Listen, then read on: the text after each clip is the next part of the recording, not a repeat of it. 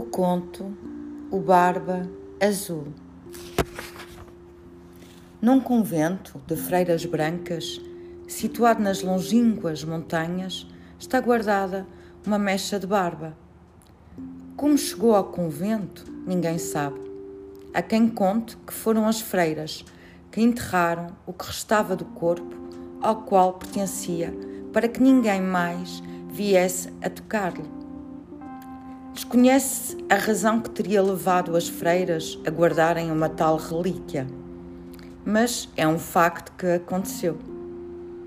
Uma amiga de uma amiga minha confirmou com os seus próprios olhos.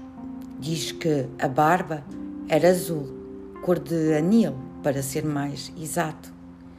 Um azul como o gelo escuro num lago, um azul como a sombra de um buraco à noite esta barba teria pertencido a alguém que diziam ter sido um feiticeiro falhado.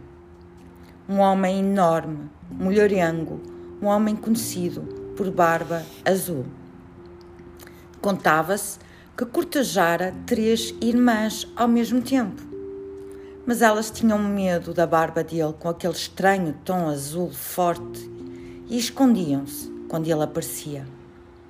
Numa tentativa de convencê-las da sua genialidade, convidou-as para um passeio na floresta. Sentou as irmãs e a mãe delas nas montadas e lá foram eles, a meio galope, em direção à floresta. Passaram um dia maravilhoso a cavalgar, com os seus cães a correr à frente ou ao lado. Mais tarde, sentaram-se junto de uma árvore gigante e o Barbo Azul deliciou-as contando-lhes histórias e oferecendo-lhes iguarias delicadas. As irmãs começaram a pensar: bem, talvez este homem, o Barba Azul, não seja assim tão mau como parecia. Regressaram a casa tagarelando animadamente sobre o interessante que tinha sido aquele dia e como tinha sido um bocado bem passado. Ainda assim, as suspeitas e os medos das duas irmãs mais velhas não se tinham dissipado, tendo estas decidido que não desejavam voltar a ver o Barba Azul. Já a irmã mais nova pensava que se uma, um homem podia ter todo aquele encanto, certamente não seria assim tão mau. Quanto mais pensava, mais se convencia de que ele não lhe parecia tão horrível, nem a sua barba tão assustadora. Assim, quando o Barba Azul pediu a mão dela em casamento, aceitou. Pensou muito no pedido e sentiu que se ia casar com um homem de veras elegante. Lá se casaram e depois foram morar para um castelo que o homem tinha no meio do bosque. Certo dia disse-lhe ele: Tenho de ausentar-me por um tempo. Convida a tua família a vir para cá, se te apetecer Podes dar passeios a cavalo pelo bosque, ordenar aos cozinheiros que te preparem um banquete. Podes fazer tudo o que quiseres, tudo o que o teu coração desejar. Aqui está o molho de chaves. Podes abrir todas as portas que queiras, das despensas aos cofres, qualquer porta no castelo. Mas esta chave pequenina está trabalhada em relevo na sua cabeça, não podes usá-la. Sim, farei como pedes, replicou a esposa. Parece-me tudo muito bem. Vai, meu querido marido, querido, não te preocupes e volta depressa. E foi assim que ele partiu e ela ficou. As irmãs vieram visitá-la e, como quaisquer almas terenas, ficaram muito curiosas com as instruções que o amo e senhor teria dado à sua esposa para se cumprirem enquanto ele estivesse fora. A jovem esposa contou-lhes alegremente. Ele disse que podíamos fazer tudo o que desejássemos e entrar em qualquer sala que desejássemos, exceto uma. Mas não sei qual é. Só tenho a chave e não sei a que porta pertence. As irmãs decidiram então fazer um jogo para descobrir a que porta correspondia a chave.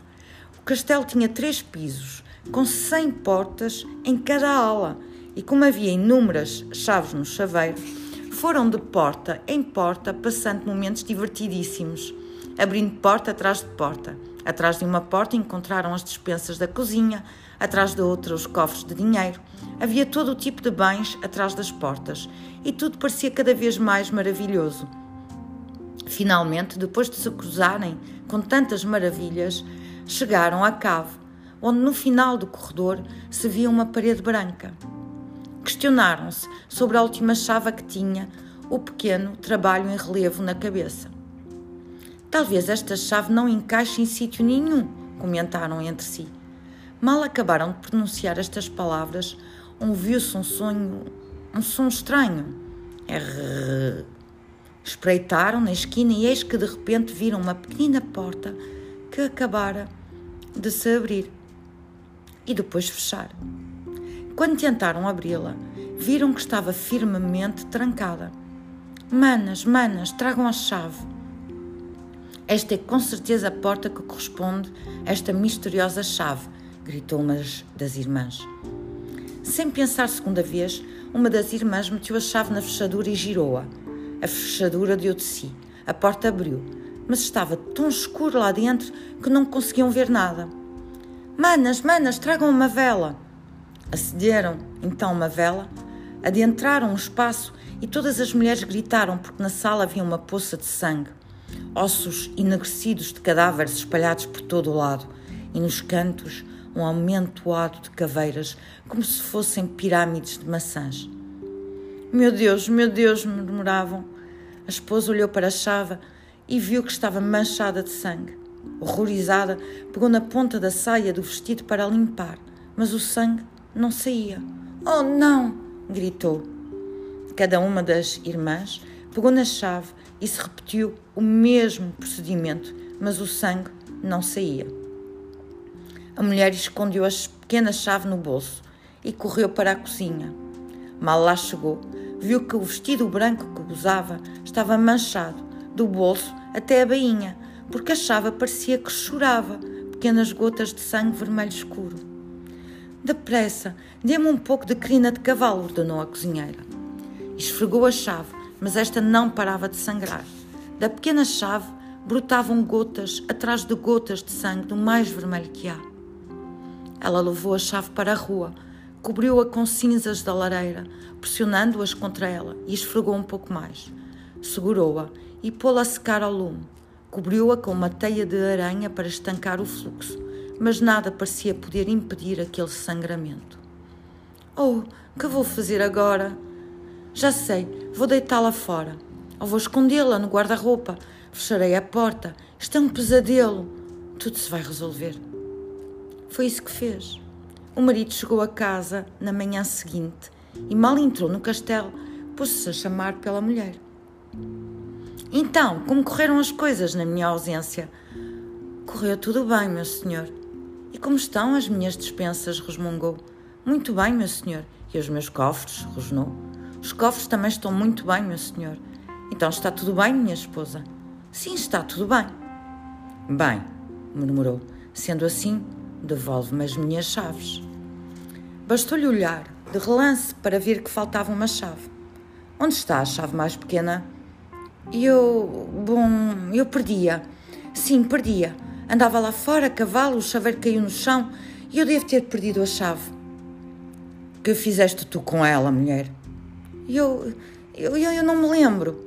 Não me mintas. Diz-me o que fizeste com aquela chave. O marido pousou a mão na face dela, como quem vai acariciá-la, mas ao invés puxou-a pelos cabelos. Oh, esposa infiel, rosnou, atirando-a para o chão. Estiveste naquele quarto, confessa! Ele abriu o guarda-roupa dela e a pequena chave que estava na prateleira de cima tinha pingado sangue sobre todas as belas sedas dos vestidos aí pendurados. Agora é a minha vez, senhora minha, gritou, arrastando-a pelo corredor em direção à cave, até se encontraram em frente à terrível porta. Bastou ao Barbas olhar para a porta com os seus olhos ferrosos para esta se abrir. Era ali que estavam os esqueletos de todas as suas esposas anteriores. Agora! gritou, mas ela agarrou-se à ombreira da porta sem alargar. Suplicou então pela sua vida: Por favor, por favor, Deixa-me recompor e preparar-me para a minha morte. Basta-me um quarto de hora antes de me tirares a vida para que eu possa reconciliar-me com Deus. Muito bem, grunhou o esposo. Terás um quarto de hora então, mas prepara-te.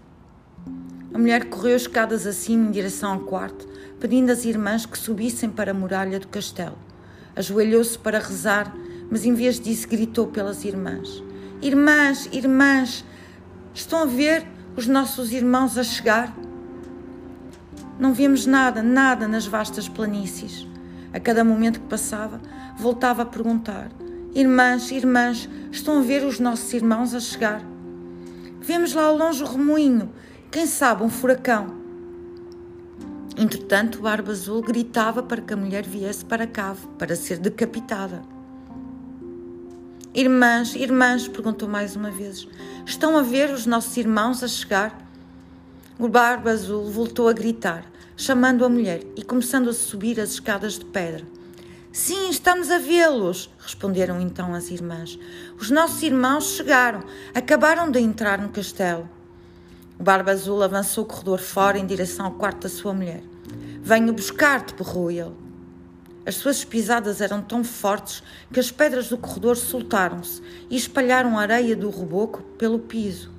No momento em que o Barba Azul entrava no quarto com as mãos esticadas para a agarrar, os irmãos dela galopavam pelo caminho que dava entrada ao castelo, irrompendo no quarto. Empurraram então o Barba Azul contra a balustrada. Naquele momento, com as suas espadas já desembainhadas, avançaram contra ele, golpeando, cortando, flagelando e espancando até o derrubarem, matando, finalmente, finalmente deixando o seu sangue e a sua carne à mercê das aves de rapina. O conto O Barba Azul gira em torno de um sequestrador, um homem sombrio, que habita na psique de todas as mulheres, o predador inato. É uma força específica e incontornável que deve ser memorizada e travada.